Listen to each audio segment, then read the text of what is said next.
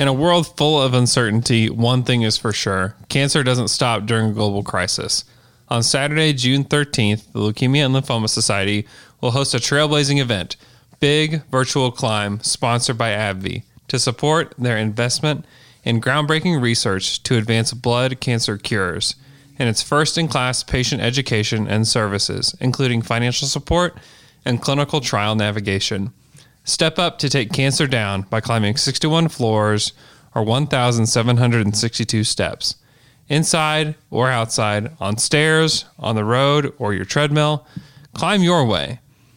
Join us for an opening ceremony and then take on your climb with our heart pumping playlist. Join us on June 13th from coast to coast as we come together to climb, conquer, and cure.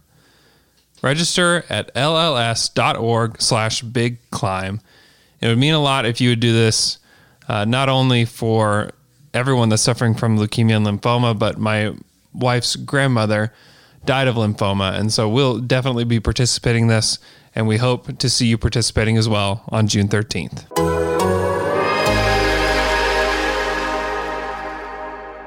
I'm Deonte Burton, and I'm down to dunk. I'm Hamidou Diallo. Hey, I'm Danilo Gallinari. I'm Chris Paul, and I'm down to dunk. I'm Lu Dort, and I'm down to Dort. What's Dort? I, am not gonna lie, I don't know what that was. In English, bro. I'm Darius Bazley, and I'm down to dunk. I'm Shai Gilgeous-Alexander. I'm Steven Adams. I'm Andre Roberson, and I'm down to dunk. On you.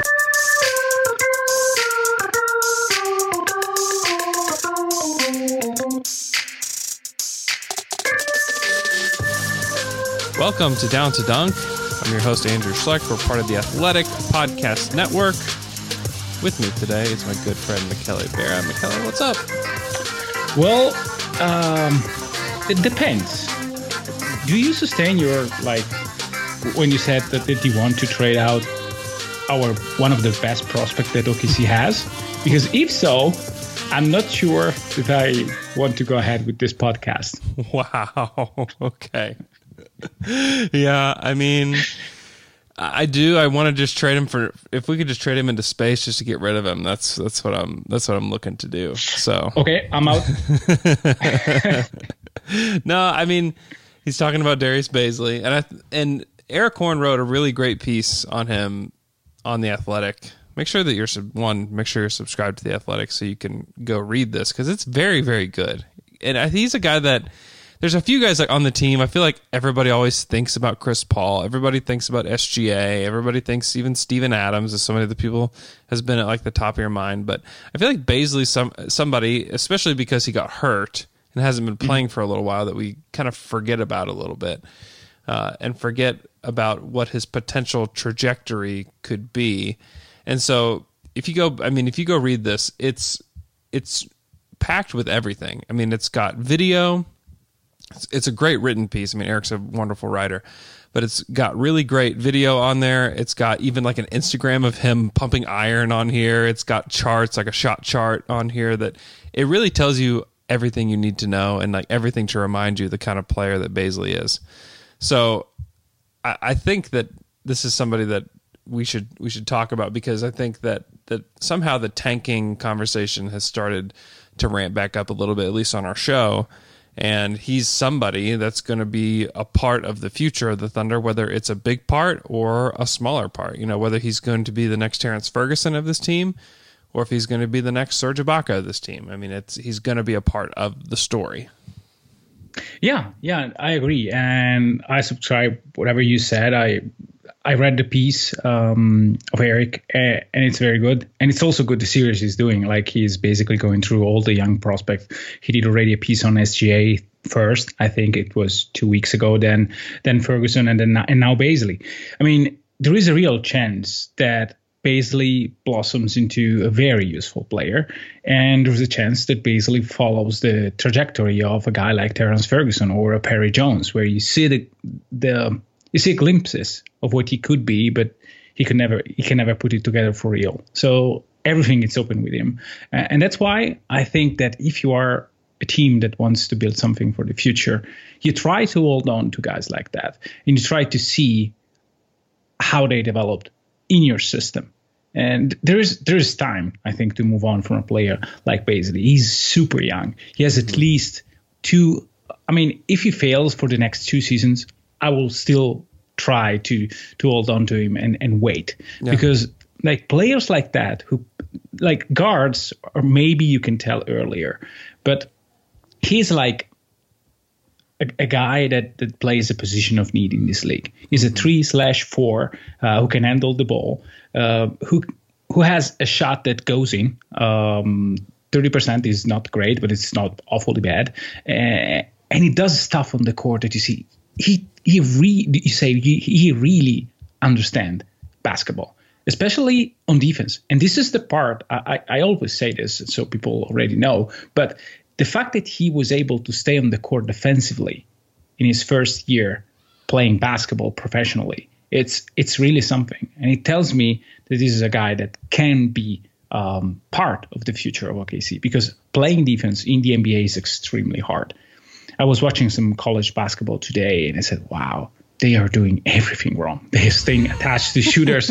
like, uh, I was watching like Kira Lewis Jr. We'll discuss it in in the next few days over uh, Thunder After Dark, and, and like the fact that they are not considering the other the opponent's abilities when they play defense, they just play like a, a, a, standard style of defense. In the NBA, is totally different. Totally different. You have to know players, and this is something that, by the way, Erik mentioned in his piece uh, about Bazley that he he was more comfortable like playing against the same team twice because he started understand and process stuff in his head. And this is very very good for a kid uh, his age. Yeah, there's no question, and I think that you look back at this draft, and I think, and Erik addressed this as well, but the immediate question that you look at is like, oh, well, the Thunder traded Brandon Clarke and traded back so they could get this guy. Why didn't they just take Brandon Clarke? And I think that that's a fair question to ask because Brandon yeah. Clarke has been very, very good for Memphis, an impact player. I mean, he came into OKC. I don't remember what he put up in OKC, but it was he was a monster. He was scoring, something? yeah, scoring everything around the basket. And so, to me, it's a it's a very fair question to ask because he's already hit a ceiling, and if that's Brandon Clarke's ceiling, like he's already going to play in the league for ten years. you know, I mean, that's that's yeah. already a given that Brandon Clarke is a guy that's just going to play in the league. It's not a given for Bazley yet, and but the difference is Bazley has a ton of other skills that he could develop and and be the next. He could be the next Pascal Siakam, or he could be the next guy that's just out of the league. You know, he's got yeah. high ceiling, low floor, and I think that Clarke's got a really low floor, or a really high floor. I mean, like he's yeah. he's he's just extremely good. I mean, twelve points per game, almost six boards, one and a half assists, almost a block per game already. He's made 40% of his threes, but he hasn't shot very many. He shot 52 threes this year. I'm talking about Brandon Clarke. Yeah. Um, he's a good player. He's already a good player. Uh, Bazley has had flashes, certainly. He, he struggles being consistent, but most 19 year olds do. Uh, but he's he's got a ways to develop. I mean, Brandon's already very developed and was ready to play in the league now uh, which is good. And and it's funny because the Grizzlies are for sure a rebuilding team. The Thunder aren't one yet. They will be one at some point. Um, but it's funny that that's another team that gets them, and they're like, and the argument for Bazley is like, oh well, he still has all this potential. Well, the Grizzlies already got him, and people consider him a part of their core. Yeah, here's his stat line against the Thunder: twenty-seven points, seven boards, uh, and an assist. I mean, yeah. he crushed the Thunder, 13 of 19 from the field. Uh, he was spectacular.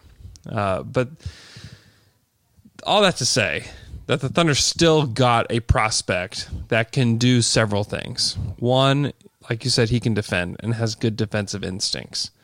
Uh, two, he can handle the ball, which is huge for a guy his size. Yeah he uh, can attack a closeout. He proved that time and time again. And that's something that Ferguson, if Ferguson could just attack a closeout at the level that Bazley could, he'd be a very good player.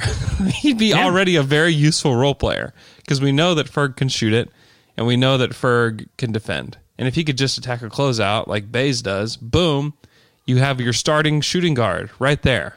You know, that's it. But he can't do it. He's not shown the ability to be able to do it. Bazley can. Bazley can Yeah. grab and go. He can, you know, grab a rebound and lead the fast break. He can operate in the pick and roll some, and he can for sure attack a closeout, and he's not afraid to shoot it.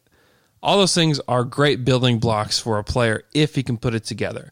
If he can shoot it at 33% or 34%, now we have a role playing power forward that can really move the ball. And his passing is another thing. Is that this this guy can be a glue guy type of role player. You know, it's it's definitely within his skill set to be that. He could be more. Like I said, he's got a ceiling of a player that can really do anything. But if you're really hoping for what Bays can be, is SGA plus a couple lottery picks plus whatever you can get in trade, plus maybe what you get in a Houston Rockets pick that's in the top ten in the next five years, and you have a team.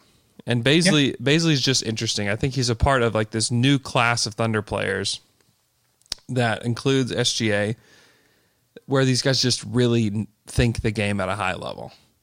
And the Thunder have had superstars that think the game at a high level. They haven't had a ton of role players that think the game at a high level. And so my my hope is that Sam puts together a team of guys that really think the game at a high level. Because those are the teams right now, like those are the players, even the role players that are just thriving in the league right now. Uh, the league is more complicated almost every year. It gets more complicated, and so thinking the game at a high level is almost uh, a, a definite need for this team. If you were to guess on average how many days people in the U.S. have to wait to see a doctor, what would you say? A week, maybe? Actually, on average, people have to wait around 29 days to see a doctor in major U.S. cities. Basically, a month. If you're dealing with a condition like erectile dysfunction, you want to treat that ASAP. That's why our friends at Roman have spent years building a digital platform that can connect you with a doctor licensed in your state, all from the comfort of your home. Roman makes it convenient to get your treatment that you need on your schedule. Just grab your phone or computer, complete a free online visit, and you'll hear back from a U.S. licensed physician within 24 hours. If the doctor decides that treatment is right for you, Roman's Pharmacy can ship your medication to you with free two day shipping. You also get free unlimited follow ups with your doctor anytime that you have questions or you just want to adjust your treatment plan. With Roman, there are no commitments and you can cancel anytime. So if you've struggled with ED, go to getroman.com forward slash down to dunk for a free online visit and free two day shipping. That's getroman.com forward slash down to dunk for a free online visit and free two day shipping. the beauty about the basal i- if it pans out, is that you are putting into your system a guy that understands the games and think the game at a higher level, but he is a very good athlete as well.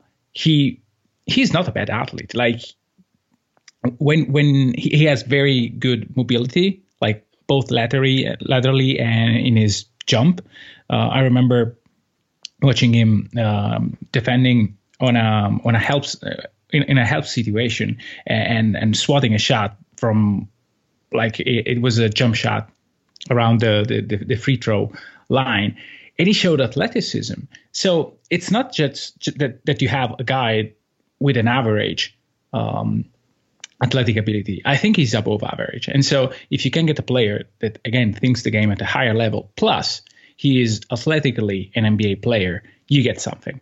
Um, Brandon Clarke, a few comments. I think he will be a good player. I had questions uh, about his ability to be a scorer in the league, um, and I still do because it's the first year and he's doing stuff that no one expects him to do. I mean, he's very decisive. He, he he's basically doing the same thing that he was doing um, when he was at Gonzaga. He's doing most of this damage against second units. I wonder next year when you have films on him, you have another season, if he'll be able to to score the same rate. Probably he will be like a 10 year player, yes. But I struggle to see the next level because he's not a guy who can really handle the ball and, and create something. Uh, maybe he can do like two, three dribbles and then pass the ball, but he, but his role is not that. His role is a play finisher. he can be a better version of Jerami Grant, a guy like that, because defensively he's good as well. He's not a center in this league defensively because he's too small. I think he can play center um, from time to time, but I think that he he really thrives alongside a traditional center. Um, and so I struggle again. I struggle to see the next level. Yeah. And and if you tell me that you drafted at 21st, um, at 21 you draft a, a better version of Jerami Grant, I say, well, this is a good pick. Also, maybe even a great pick. With Bazley, you hope to do a different pick. You hope to draft a better player than that. Maybe you will end up having a worse one uh, because you reached uh, to to get him there. Uh, but I but I see the potential and I see why uh, press the gamble on on a guy like Bazley. If you do a redraft today, uh, you probably struggle in, in passing on, on Brandon Clarke, and probably he's not there when you pick him. No, because no, not, not like, 21. No way. uh, yeah, he's probably gone by pick number 12, 13, something like that. Uh, You can even make make a case for him going ahead of Rui Hachimura. like uh, I like the, No probably I, I- I still pick uh, Rui because I believe in his uh, work ethic and, and and blah blah blah. But but still, he's probably a top like lottery slash near near ten pick. Yeah. Uh, so you don't have this chance. But but still, um, it's it's a very good question. I don't think it's there is a rule in drafting um, because like a lot of a lot of the time it's what you see versus development, and I don't think there is a real recipe or the real rule for that. I mean, sometimes you, get a guy that made four year in college in Tim Duncan, and you, and you get an, an amazing player. Sometimes you get a Gianni- a Antetokounmpo who never played college and played minor league in Greece, and you get a guy like that, or even Dirk Nowitzki. I mean, Dirk was playing second league in Germany, like, and he was just jacking up shots, and, and it was not a sure thing, and yet you got him. I mean, it's Michael Jordan was established wh- when he was drafted, so there there is no real rule. It's just you have to trust your scouts and sometimes you reach and you, you have something. Sometimes you you go with the sure thing and you have something. It's uh, it's the beauty of the draft i think that there is not one way to do it and sometimes you see the results immediately and sometimes you have to wait a little bit Yeah. No, I think that's I think that's right. He uh he did have the highest VORP Brandon Clarke did of anybody in this la- in this last draft, which was actually Yeah. quite low. Like 1.5 is the highest VORP uh, Mm-hmm. in this whole draft, which is which shows that I mean even Zion 0.6, Ja Morant 1.1. Uh, kind of interesting to take a look at that and even look at last year's draft where Luka's Vorp was like an eight already. so it's just it's funny it's funny to look at that particular number when it's it's just a hard it's hard to be better than a replacement player in the NBA as a rookie, especially a guy in the twenties. I mean that just doesn't really happen. Uh, But it's just it's a difficult it's just a, a fun stat to look at just just to see. Whereas most of these guys are negative. You know, RJ Barrett negative, DeAndre Hunter negative, Darius Garland negative, Coby White negative. You know, all these guys. Tyler Herro negative, Sekou Doumbouya negative. So Yeah. it's just interesting. Even Bazley is is negative. So um I don't know. I, I don't it I don't think it's necessarily predictive for where these guys are going to be. I mean, you look back at like other drafts. I mean, Tyreke Evans was the rookie of the year in a draft in a draft that had James Harden and had um, Steph Curry. So yeah rookie years aren't necessarily predictive of where guys are going. And so I I would just caution people not not to say that oh my goodness, Darius Bazley, next superstar of the Thunder because he didn't have a great rookie year. you know, I no mean, it doesn't work like that it doesn't work like that. But it also doesn't mean, oh, Michael Carter Williams, rookie of the year, future star of the league. It doesn't. It's they're not necessarily predictive. Rookie seasons aren't predictive of where guys are going. I mean, you can look at you can even go back. Like people will redraft a rookie class after their first year and you can go back and read those and they're just comical. We just don't you just don't really know. And even i mean now i think that we know that zion and ja morant yes superstar players in the making. But we don't know what rj barrett's going to be. We don't know where brandon clarke is going. You know we don't know what coby white is going to be you know, it seems like he's going to be a six man, but could he take it up to another level? I mean, it's possible. You know, I mean, we just don't know. Is Nickeil Alexander Walker going to be a bust? I mean, I don't think he is.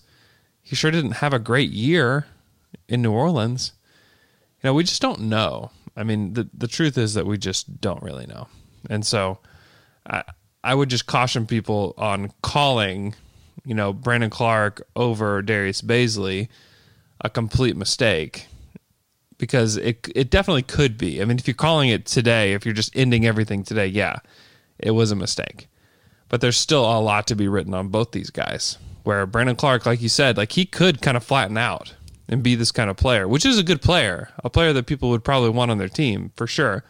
But Bazley has the potential to to go on this upward trajectory that takes him to a level that Brandon can't get to because of his ability to to dribble, pass, and shoot, and then play defense.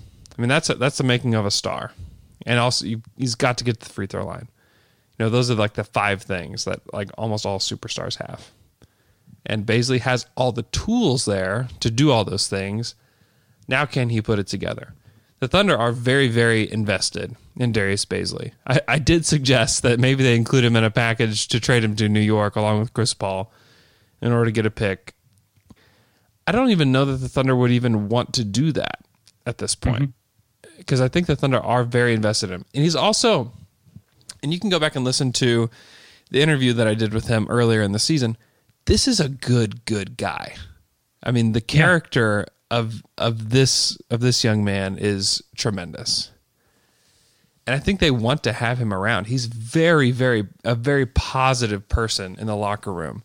He's still a little green when you talk to him. he's I mean, he's still a guy that's really learning and trying to soak stuff in and knows he makes mistakes but is like willing to work on things. Like he's got the right attitude but he when you talk to him for a few minutes you're like oh this guy really is 19 you know? He does have a maturity about him to where he understands things but there's also like this level of okay yeah this is a young young guy. But the character that he has as a young person i think is something the thunder really value.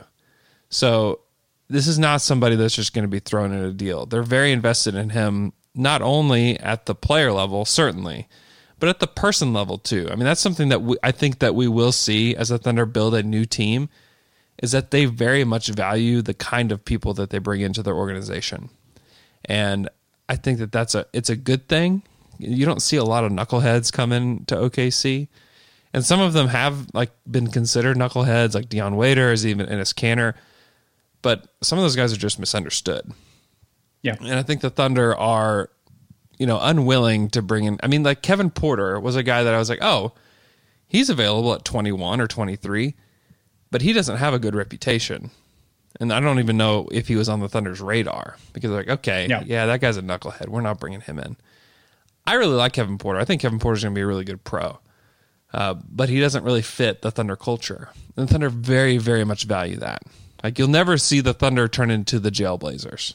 Like you just won't see that happen in your lifetime, especially as long as Sam Presti is the general manager, because he always really very much values the kind of people. And so I just wanted to emphasize like how great a person Darius Bazley is. If you follow him on social media, you know it, but it's it's real. It's there. Um, even when you talk to him in person, he's he's just a good person, and so. Uh, I just, I don't know. I just thought we could highlight Darius Bazley and also highlight Erik's piece that you should go read on theathletic.com. The Last Dance documentary has brought up the ongoing debate that no one will ever win. Is Michael Jordan the GOAT? Is LeBron the GOAT? One thing we do know for sure is that Manscaped is the GOAT for men's grooming. Manscaped is the only men's brand dedicated to below the waist grooming and hygiene. Because of their ceramic blade and skin safe technology, your snags will be reduced while designing your own triangle offense down under. The Perfect Package 3.0 kit comes with a new and improved Lawnmower 3.0 water resistant cordless body trimmer, performance boxer briefs, and a travel bag for you to use when you're done quarantining. Get 20% off and free shipping with the code THEATHLETIC at manscaped.com. That's 20% off with the free shipping at manscaped.com and use the code, all one word, the athletic. Can I make a very, very stupid thing that no one should take seriously? I, I don't know. You're making me. It's- you're making me want to say no. It's it's it's basically a game for you where you have to guess who has better stats in, in their first year in the league between Oh. Giannis Antetokounmpo and Darius Bazley. Oh my. okay. Who has the better VORP between the two? Bays. Base by exactly uh 0.1 point. So uh, Giannis is minus 0.2 and Bazley is minus 0.1. So who has the better box score plus minus? Oh my. It's got to be Bays. It's the, exactly the same. So minus Okay. 2.5. Bazley has actually a very negative offensive box plus minus, minus 2.1, but a positive defensive uh, plus minus in box score. And Giannis is uh, negative in both, um, but the sum is the same. Who has uh, the better win share over 48 minutes? I mean, Bazley's positive, so I guess Bazley. No, it's Giannis. Okay. Uh, 0.19, 0.019 in um, for Bazley and Mm-hmm. 0.031 um, for for Giannis. Who has the better rebound rate? It'd be weird if it wasn't Giannis. It's Bazley. Okay. 12% rebound rate against 10.2. Who has the better assist rate? Oh, this would also be weird if it wasn't Giannis. It's Giannis uh, by by far. Uh, Yeah. 4.3 for Bazley and 12.1 for Giannis. Uh, who has the better block rate? I think this is well. I don't know. I'm gonna go Bazley. It's Bazley, 3.3 against 2.6. Who has the better three point rate? Oh, Bazley. Bazley, but I mean, Giannis in his first year was a a good three point shooter, 34% and change. Oh, weird. and yes, he was taking 3.3 threes a game, Wow. almost 35. Yes, but but but still, it's Bazley. Um, and like the points per 100 possession is pretty similar. Rebounds per 100 possession better Bazley. Assist better Giannis. I mean, it's just to say we like stats for rookies may be very misleading, uh, but also these two players are not very far apart. Uh, they are just project, and I think what you're saying is that Bazley is Giannis. Exactly Is what you're trying Thank to you say. So thanks everybody. We have Giannis on our team right now. That's what he's trying to say, and if you Um, will, you'll see that if you go to theathletic.com Uh, and sign up backslash down to dunk. Yes, I want to. I, I want to go back uh, 12 months, and where I, when I said that the last year at Murray State for John Moran statistically was very close to campaign. So this is, I mean, this is why why you don't look in, into stats. I mean, I, I just did, did, did this for, for fun because I wanted to go back and see how Giannis did in his first season. I saw the number that were pretty identical, and so, uh, but but numbers can be very misleading, especially when you have like less than a thousand minutes played for Bazley. Uh, But yeah, I mean, it's um, it's still interesting to me that some of the stats are very very similar Yeah. especially the rebound rate and and the block rate. Those are numbers that actually you can you look for when you try to to, to project defense. And and this is now I'm back to to seriousness. Bazley has the potential to be a very good defender, and if Yeah. you include the feel for the game that he has in offense, there I mean there are reasons to believe why he can have a successful career in the league. We'll see. Mm-hmm. Yeah, I think it's it, he's certainly an interesting player that has all the tools. And can he put it together? I don't know, but he's the prototype of the guys that right now everybody looks at. It's like, ah, I'd love to have that guy, Pascal Siakam, Giannis. These fours that have length and athleticism and that can handle. You know, those are those are the guys. right Yep. now. And so if you can if you can you know get one of those guys in the 20s, I mean, wow. And it's funny that like both those guys, Giannis and Siakam, you know, fell in the draft. And you know, Bazley fell in the draft. Bazley fell for much different reasons because instead of play basketball, he went to New Balance, and that was very, very weird. And if had he played Yeah. for Kentucky, who knows where he would have gone in the draft. But uh, you know, the Thunder have him on their team, and we'll see where where he goes from here. And he's healthy, which will be encouraging, and I think that we'll see him play. You know, sometime uh, in August probably is where the NBA is, has landed. At least it seems they have landed. Uh, Shams Charania reported on Friday that the league's target date is July 31st, and so I think that we'll hear in the next couple of days uh, where exactly that's going to land, and then we'll we'll see NBA basketball again. That includes Darius Bazley. With most of our listeners in and around Oklahoma City, what better way to promote your local business than through our show? Make sure that you go to theathletic.com forward slash podcast ads to check it out. There, you can fill out a very simple form and we'll get back to you right away. Make sure you go to theathletic.com forward slash podcast ads for your chance to advertise on Down to Dunk. Okay, I wanted to just kind of look, just take another look at Chris Paul and some potential trades for him. We talked about, I mean, New York just seems like the fit, especially if they hire Tom Thibodeau. Jay and I talked about that on Friday. If they hire Tom Thibodeau, I mean, Chris Paul is on the short list of guys they're going to trade for. I mean, they're going to make a trade. You don't hire Tom Thibodeau and say, "This is awesome. Let's see what you can do with Dennis Smith Jr." I mean, that's you. You don't do that. You hire Tom Thibodeau to come in and help you win now. And if you bring in Chris Paul, great, you can win now. That's what happens. The Thunder saw that this season, and so I think that that one makes the most sense. And then, you know, I, I wanted to just look and see what other teams could potentially deal for Chris, you know, after after this season. And I just I wanted first I wanted your thoughts on a potential Knicks deal, and then we could talk about where else he could go. I think it makes total sense. Um, let me pull out while I talk the the cap sheet of the Knicks just to see uh, if what can make sense in terms of a trade. Uh, granted, we don't know anything about the salary cap going forward, so that that is Yeah. a huge complication. I think this is the I mean, the fact that the, the salary cap will shrink a bit, at least, uh, even if they smooth it out, it will probably be less than what it was projected three months ago. Yeah. Um, so this is the bad news for OKC. Um, okay, so the Knicks have a ton of players that can serve as cap filler. Um, That could also So be waived as well yeah, yeah. I think. I think that the best move for the Knicks is not to trade for Chris Paul in their cap space. Uh, I think you want to first trade uh, for uh, like other guys uh, and fill your cap space, or or sign guys um, to to complement the team, and then you go uh, with um, with the CPT trade by using the 100%. 120% uh, rule. Basically, you get 120% of the salary that you you send away.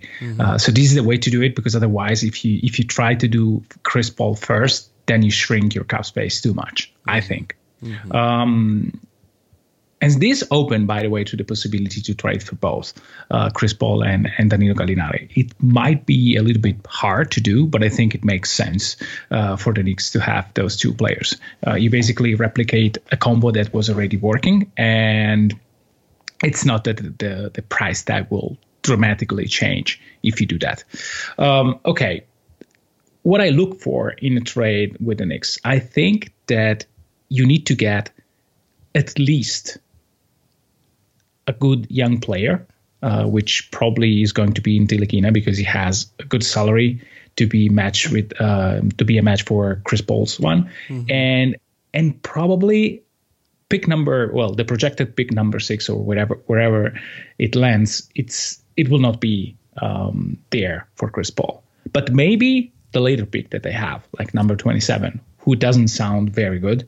Um, it's maybe you can get that, and then you can package 27 and 20 whatever you have from uh, from Denver and try to move ahead for a few of a few, few spots, or maybe you just take two flyers on two players at, at 20, 27 and 24, 25. Um, I think that is actually obtainable for trade uh, where you send out Chris Paul because, I mean, I think he he will probably lead the Knicks to the playoffs. He has been that good.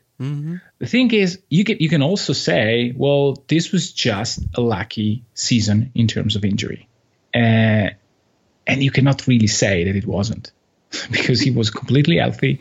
He played basically the entire season, uh, a very good amount of minutes. Uh, so I don't know. Um, and the problem is that if it's not New York, you don't have the same uh, amount of contenders for for Chris Paul if the cup shrinks too much. That's Right. it, that is the issue because the Knicks can say, well, yeah, we will trade for him, but we will just give you a package with uh, Bobby Portis, um, Wayne Ellington, Elfrid Payton, and Ntilikina, and that's it. This I, I think it this kind of works in terms of uh, money, and like find a better offer. And I don't know if there will be one. Probably as the number, like the, the the cap number, will be defined, we will have a better measure uh, of who can be in place for who can make a bet for for Chris Paul. But as of today, it's hard to see many teams. I mean, you can see Miami, um, Yeah. but but again, Miami, what's the offer? It's just a bunch of guys, and maybe uh, I don't know a lesser protection of one of their picks of their picks, or maybe two second rounders, something like that. It's not that the Knicks will have um, will, struggle uh, in competing for for an offer, and they have 27. Which I think will be the best asset that OKC can get in a trade like that. Maybe if you have like five teams bidding for Chris Paul, then maybe you can convince the Knicks somehow to get to to, to give you the, the best pick. Maybe you include Ferguson or Diallo or whatever to sweeten um, the deal a little bit on your side. But it's it will be hard to get more than 27, I think. Yeah. Chris has just had such a good year and has proven not only to be a good player, but a guy that can come in and help your team culture, which Yeah. the Knicks are in desperate need of. And so I just I just wonder. And also another team I just wonder about is Orlando. Yeah, I mean, they've got salary, enough salary to be able to take on Chris Paul and still have talent on your team. I mean, you- don't have to give up Jonathan Isaac or Fultz or Bamba or Aaron Gordon or Vucevic, and you can still make the trade. And so I just wonder that's a that's a team that I feel like if you had Chris Paul with Vucevic and Aaron Gordon and Jonathan Isaac, okay, like that's something. That's something much better than what you have in the Eastern Conference. And you run that team for two years and you see what you can do. And if nothing happens in two years, then you have time, then you can just reset. You're gonna make the playoffs for those two years as long as Chris Paul's healthy. And you're in the you're in the playoffs. You stay in the mix. You make you make you be the fifth seed in the in the East. If you what's do that. what's the trade for you? You just basically do a sign in trade uh, with DJ Augustin, and you attach Evan Fournier, uh, Al-Farouq Aminu, and Terrence Ross. Yeah. Or well, maybe you don't need to include Terrence Ross if you sign. If you do, if to you do. August, if you do Augustin, and you sign and trade, then you're then you're there. Yeah, it's good, but yeah, that will need. Uh, I think you need to attach an uh, an asset, like a real asset. It can be Chuma Okeke or Yeah. their pick this year. I would Yeah. rather have Chuma Okeke, to be honest, even if you we don't know about the knee. pick. Yeah, I think. I mean, I, I really like Okeke, and I think he's um Yeah. he's a guy that you can put in any kind of offense, and he will just work Mm-hmm. because he's a shooter. Uh, you can play two guys, like you can play him and Bazley together with two guards, and Mm-hmm. you'll probably be fine. Um, he's probably more a four than a three, so maybe with Bazley, I don't know, but and it also depends who's there at 15. So if it's uh draft night trade, then you can just try to see if there is a guy that is still on the board at 15 and just pick him. Um, because like the fact that you have to sign Augustin to at least two plus one, it means that you have that player uh, in OKC for two years. It's hard to ship Augustin unless it's a very very good contract or you immediately find uh, the partner that wants DJ Augustin. And then I don't see that be even if Augustin had a like a good season, a good stint in Orlando, I don't see like many teams wanting him at a say 12 million price point, which is probably what you can sign him for. Maybe 12, 11 and 10, something like 33 millions in, in 3 years. Yeah, he's It- just it another pro to have on your team. Like I said, they the Thunder very much value players that are good guys, professional, that come in and work. Augustin's a guy that's yeah. not going to take you to the middle. Like he's just a guy that's just going to be there. You know, he, he'll, Yeah. he's a placeholder, pro point guard that can help SGA and not raise the ceiling of your team to a playoff team. you know, that's that's kind of No, the no, guys that you're looking for. And if you have to pay him 12 million bucks, I don't think Thunder are really going to care. If you have to pay him 12 million bucks, especially if you can either get Okeke or get their draft pick this year. Then I think Yeah. it's okay. Who cares? It's great. Bring the guy in. You're going to lose a ton of games, and you know maybe maybe he's a guy that you buy out, and he goes to you know play for a playoff team in the 2021 playoffs or something like that. Yeah, and maybe you don't ha- even have to to to go that high. I mean, you can go slightly above the mid-level exception, especially if the cap shrinks. Yeah, Like, say that the cap is, is lower by 10 millions, uh, then you're you're really looking to into a salary that goes around nine millions to start, or nine and a half, which which which is okay. And if you include Al-Farouq Aminu, I, I I don't know if you want to include him if you're Orlando because he is a player that is useful to you. Um, then he is a guy that you can ship immediately to. You can reroute immediately to somewhere else because a player like that isn't like a team like Golden State or a team like the Lakers. I mean, the Lakers would want to get Al-Farouq Aminu, Oh, or yeah. I mean, even the Clippers, like any contender, will want a guy around like nine million, nine and a half, whatever. I mean, he's making uh, short contract because it's end, it ends up in uh, 2021, 2022. So it's just two more seasons at below 10 millions. He, I think, is a is a good get. You can even sign him back, send him back to Portland. I think they will need him. Um, so, Oh yeah, so yeah, There's- there I mean, won't be a shortage. I mean, he's a he's a wing, you know, three four that can hit a three and defend. Like every Yeah. every single team needs that coming off the bench or starting or whatever. Every team needs that. Yeah. So I mean, yes, there there is a Orlando is a is a good candidate. Um, let let us discuss Miami because I think it's interesting. It's still interesting. Um, they have, of course, the salary to make it work because they have Olynyk um, as probably. They have Iguodala. Uh, they have well, th- they will not have Meyers Leonard because they. I I don't think they will. Um, well, you can you can sign and trade Solomon Hill, Meyers Leonard, Goran Dragic, but I don't think they will do it. Um, Yeah, probably not. yeah, the fact is that Miami probably doesn't want to have that kind of salary for the next two years. Right. That's that's the only thing with Miami, and they're already good. It's Yeah. That's the thing with Orlando and with the Knicks is that they have been struggling to just be a competent team for years. Mm-hmm. And to me, those teams they'd be great Chris Paul candidates. You have them for two years. You kind of help bring some of your guys up, and then you decide what you're going to do. Miami's already really good. I mean, Yeah. that's they've got guys that are developing in their system. Tyler Herro, Bam Adebayo. You have Jimmy Butler already. You can probably re-sign Goran Dragic and bring him back in at a lower number. If you like any of those other guys, you can probably re-sign them as well, and and go forward. Kendrick Nunn, even uh, Duncan Robinson. You've got young guys to develop, and you have the vet and Jimmy Butler to help them, and even Iguodala, who's going to be around for a little while. So you've got a team, and I, I think if you had Chris Paul to that team, that's a horrifying team to play in the playoffs. Like Jimmy Butler, Chris Paul, Bam Adebayo. That's a that's a great trio. And if you could find a way to make that happen, you could win the East. I mean, the East is up for grabs right now. Yeah, I don't. I don't know if I would put them ahead of Milwaukee, even even if Chris Paul is there. I don't know, man.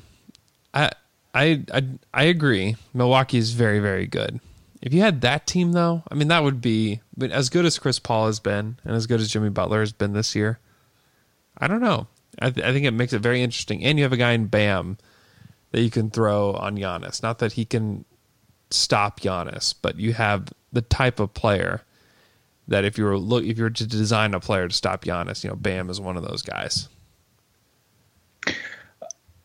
So suppose that someone called to that they want Chris Paul, but you have to take in Tobias Harris. Yeah. What do you ask?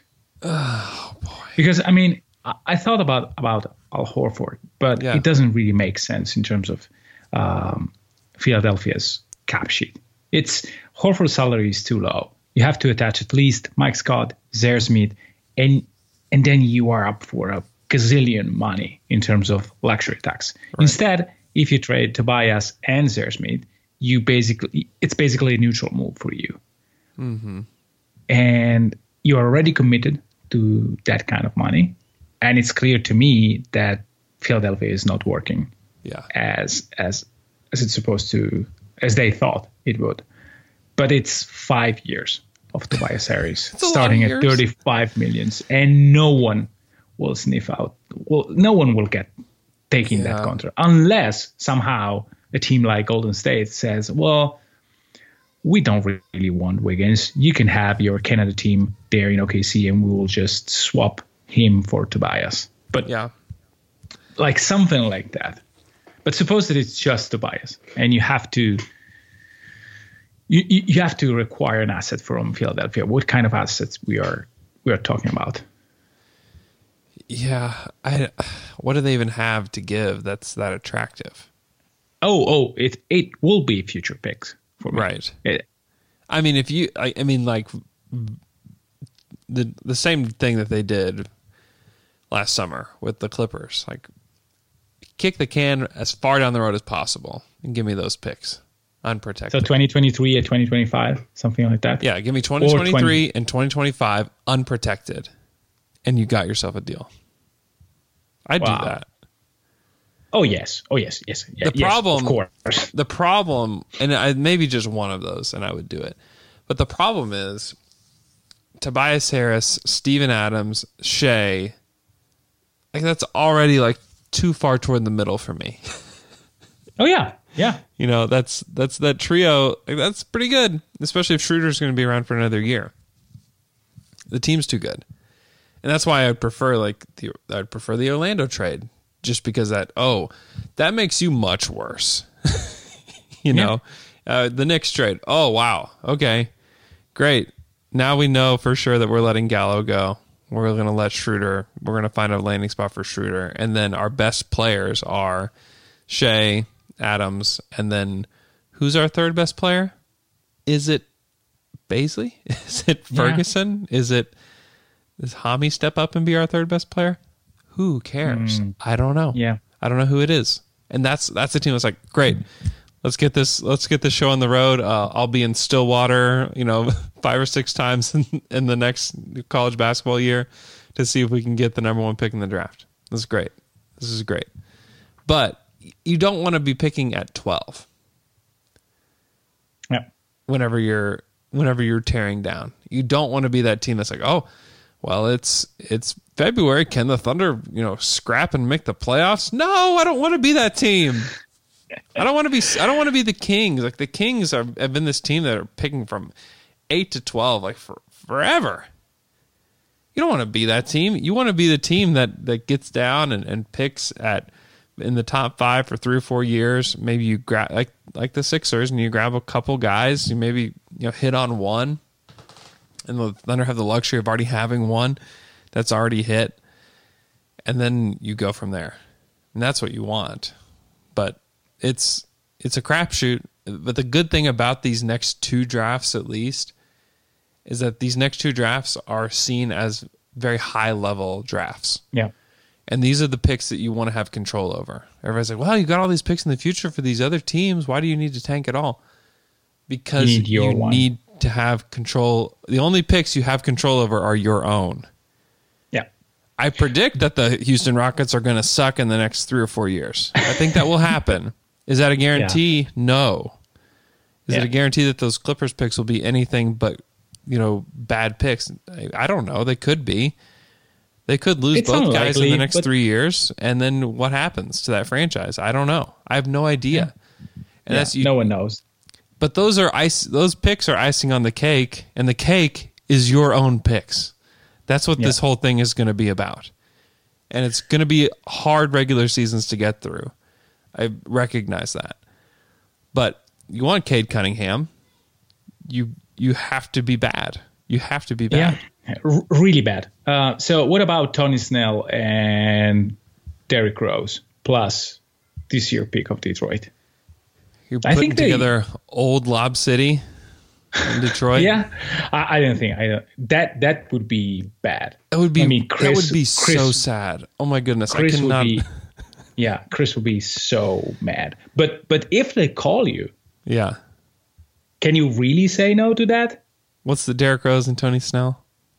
Uh, it's twenty millions, Okay. but but No they asset? don't have any salary. Oh, the the number five pick or Luke Kennard or Sekou Doumbouya. I don't know, one of those.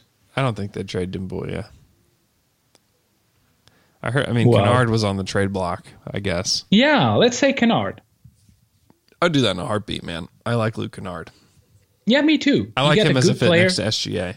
Oh, oh, me too. Me too. It's it's 25 millions uh, roughly in salary. You can immediately send Derrick Rose wherever if he doesn't want to stay because it's just one year. Uh, and the same is the same goes for Tony Snell, who is terrifying to watch. So uh, I, I've, I've been always scared by Tony Snell. I don't know why, uh, but it's it's a good it's a good player to have on a bad team because he will Yeah. not demand many shots. He will hit some, um, and and yeah, and, and also, I mean, on the last year of his deal, maybe in February you can say, well, you know what, Tony Snell is hitting forty percent of his shots and like nearing ten points a game. Yeah, Contender number two on on like, just just take him for a second round pick, and that's it. Mm-hmm. yeah. No, I- I, I would don't do that. Yeah, I would do that too. That would just be very, very sad to see Lob City Part Two in Detroit. Yeah, You it's, know, it's it's not, it's just too ideal. bad for Chris to do something like that. Well, but but maybe, but maybe who knows? Yeah. I mean, at this point, the Thunder have got will have to do something, you know, to help them. Also, it's it doesn't it doesn't help that Chris Paul is the president of the Players Association and has a pretty loud voice. Yeah, You know, you you have to you have to do him a favor of some sort. Well, yes, but but if that tra- yes, but if you are Sam Presti and really the trade is is out there, I mean, can you really say no just to please Chris Paul? yeah, I don't know. I mean, It, I mean, it, it also depends. I mean, if he in Ethan Strauss's book about the Warriors, they talked about how there was a Chris Paul for Steph Curry and Klay Thompson trade on the table, and Chris Paul nixed it. So wow. New Orleans would have had Steph Curry and Klay Thompson. And the Warriors get Chris Paul. Chris Paul told the Warriors, "Hey, you can do this. I am not re-signing. I am not staying in Golden State. There's no way." Well, this is not an issue for this trade. He has two years. Yeah, he does He have can two he years. can he can he can move on from me from like yeah that that he will probably tell them there's no way I, I just forego my my player Mm-hmm. option and I will never show up for a training camp. Yeah, it's it's probably a no go for that for that reason. Yeah. Like, they like his probably the next team of Chris Paul will have to get full commitment uh, one way or another. I mean, maybe there's a team that let's let's just try out one year. If it works, we are glad to pay 44. If not, you are out of, of town. Maybe it's maybe it also works in that direction. I don't know. It's it's hard also for that reason because I don't think that in New York Chris Paul will be uh, will be displeased by a trade that Yeah. gets him that ships him to New York. Yeah. Th- there's no way to put him in Los Angeles. Like no absolute way, unless unless the Thunder say, well, we will pay two years of um, Kentavious Caldwell Pope 35 millions just to, to please Chris Paul. There's no but way. you have to give me, I don't know, whatever you didn't give to to New Orleans. Um, Which is again- there's not. I mean, you like Talen Horton Tucker? no, I'm. I mean, like 2027, I'm protected first round pick plus a swap in 2028 that you cannot commit to to yet. So it's Right. it's it's just impossible to send him there. Yeah, it's that's too difficult. He'll have to join LeBron James when in two years. You know, Yeah. he'll have to take the mid level and then go join him. Which Yeah. he's. I think he's still be a good player. Then, yeah, he showed he showed a lot this year, and so it's Plus 13.4 in on off it's pretty good. was just yeah, it's pretty good. That's pretty good. I think that he would certainly help. He would certainly Yep. help. Uh, thanks so much for listening to our show. It's it is just a hard time to be in this world, and I don't really have the words to say. Uh, I was I'm just hopeful that maybe we can help you guys escape for a little bit from you know it's the coronavirus is still out and it's still scary you know all all the stuff that's going on in the United States with the division and the racism uh, and the and the protesting. You know, I I stand by people that are protesting peacefully. I think it's I think Yeah. it's the right thing to do at this point in time. I think that it's it's good to draw attention to this problem, uh, and so I, I stand with the people that are protesting and protesting peacefully. I think it's it's necessary because it is a problem that has been persistent and has just been continued to be ignored. And so uh, I think it's a good thing. It's a conversation that you know I'm I'm having with my children, not not about you know exactly what's happening out there because it's a that's something that's hard to swallow as an adult but as a kid you know i'm we're just talking about how do we treat other people? How are we how do we handle ourselves? And the and the truth that we're trying to put in into our kids is we treat everybody the same that we treat everybody with kindness. You know regardless of how they look or act or talk we're going to treat them with kindness. And that's that's how that's that's what we're that's what we're doing. That's something that i feel like i can do to help make a difference. Um, and it's hard. It's hard because that you you say i say i feel like i'm doing that to make a difference but it feels like it doesn't even make a dent in the problem that we have. Um, so i hope that our show can just help serve as a way to just kind of escape for at least for an hour you know from all the problems. There are enough podcasts and enough content out there on all of this that you can consume that will give you good information. I'm, I'm not going to be a source of good information but i hope that we can help you guys and have helped you guys through just difficult times. And there are more difficult times to come it's it's very clear. So uh, if you're if you're looking for that from from us, I don't I don't have the right words to say. I'm I'm sorry, but I can provide you guys with a little bit of an escape. So that's if you're we're looking from that from me. I'm just wanting to tell you that my way to contribute at least to to you guys is just by giving you some content to escape. So that's just my intention. I don't want you guys to think that I'm just being quiet because I'm I'm don't you know stand with a certain group because I do. Uh, but I just wanted to be able to say that. Same same here, and it's very it's it's a, if it's difficult for you, uh, you live in in that country. For us uh, Europeans, it's it's extremely hard even to to get good informations. Uh, I restrain myself to retweet, to um, comment on things that are going online right now because it's it's really hard. Uh, I mean, I have a brother uh, who is um, he was born in Africa, so he, my my family actively decided to um, to make him part of the family. So you, you can guess um, where I stand in this. But again, it's it's hard to find the good words, to find the good info to to support uh, and to have a clear idea of what is happening there. Um, just I just want to say that I'm I'm near the guys who, as you said, peacefully protest um, and stands for equality between every human race uh, around the world, not just um, in the U.S. or wherever. Yeah, yeah. I think it's, I think it's where where we should be, and I think it, it you know, it makes sense. So, hope you guys have a great day, a great week. We are going to record a new episode of the Deborah Buckets Trivia Hour. It's going to be different. The uh, the Ketchup Kings uh, prevailed and crushed the Kyle Three Man Weavers, and so. Uh, there will somehow be new teams. I don't. I'm kind of afraid of what it might look like based on Alex's Twitter post on Friday, or I guess maybe that was Thursday. Uh, I'm terrified of what that could be like, but that will be.